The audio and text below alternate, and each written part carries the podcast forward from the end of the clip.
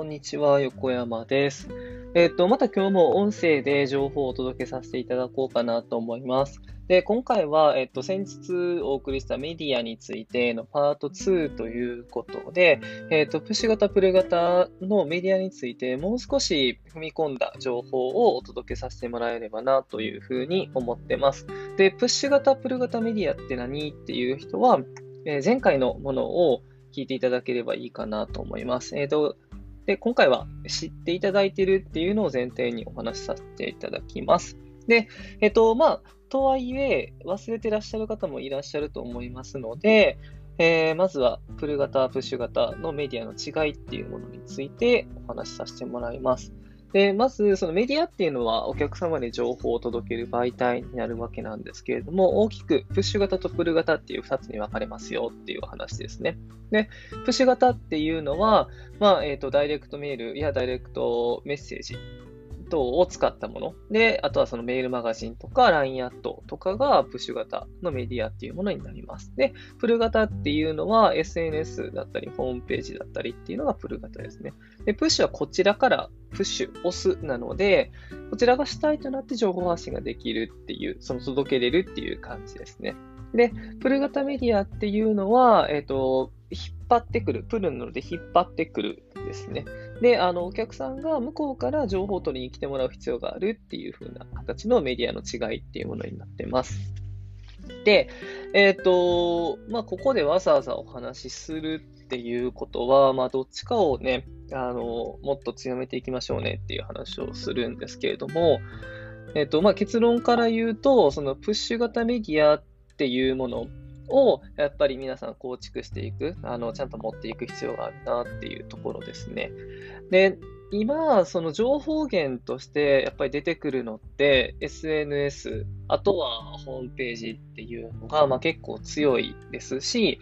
あとはね、あの、ホームページはあった方がいいよとか、あの、SNS は育っといた方がいいよみたいな話結構あるんですけれども、あの、あれも結局、その労力の割に、じゃあどこまで効果があるのかっていうとこなんですよね。まあ確かに、こう、いろんな人に見てもらえれるようになれば、まあ結構効果性は高いんですけれども、そこまで本当にいけるのかっていうことと、で、そこまで行くのに結構時間と労力とかかるんですね。じゃあ、もうやっぱりこっちからアプローチしていけるっていう方が絶対いいんですね。だから、そのプッシュ型っていうものをやっぱりちゃんとご自身で持っておく必要がありますし、それを構築していく必要があるっていうことですね。で、じゃあプッシュ型ってどんなのっていうので、まあ、繰り返しになるんですけれども、まあ、リアルだと、ダイレクトメール、ダイレクトメッセージ、ダイレクトメールですね。で、あと、まあ、チラシとかもあると思うんですけれども、まあ、そういうの。で、ネットではメルマガとか LINE アットとかがあると思うんですけれども、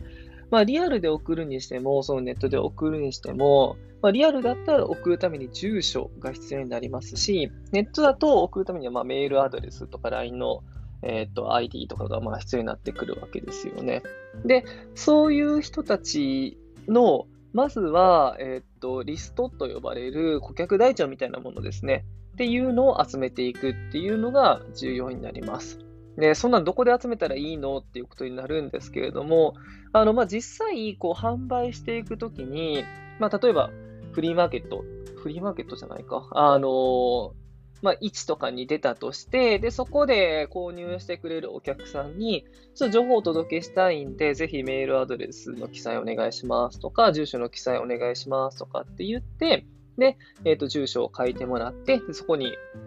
まあ、年に1回なり2回なりっていうので情報をお届けしていくっていうような感じですよね。いやそういうところでわざわざ買ってくださるっていうことは、まあ、興味持ってくれてあるっていうことなので、その人たちに販売の案内をかけるっていうのは、結構濃いお客さん、まあ、見込み客とかっていうんですけど、見込み客に、あの、情報をお届けできることができるので、えっと、その見込み客に届けることによって、販売の効率性を高めていこうっていうとこですね。で、この、顧客台帳というか、その見込み客をどれだけ持っているか。で、これリストとかって言ったりするんですけれども、リストをどれだけ持っているかっていうのが結構重要になってきます。プッシュ型メディアをやっていく上でですね。で、あの、これを、あの、やっぱり大量にドカッと集める方法っていうのは、まあなくて、まあ地道にコツコツと積み上げていくっていうような感じになりますね。で、えっと、多分、そこを意識してもらったら、皆さんの周りに結構リスト落ちてると思うんですよね。あ、ここのリスト取り逃してたわ、みたいな結構あると思うので、あの、お客さんに販売するときですね、もうついでに絶対メールアドレスか、もしくは住所。で、なんだったら両方取っておくっていうのが、これから直接販売していく上において、めちゃくちゃ重要になってきますので、そこ本当に取るの徹底してやっていってもらえればなと思います。今回ちょっと踏み込んでお話ししましたし、ちょっとあの情報量としても多かったかもしれないんですけれども、まずはその顧客台帳、リストっていうものをしっかり取っていくっていうところを意識してもらえればなと思います。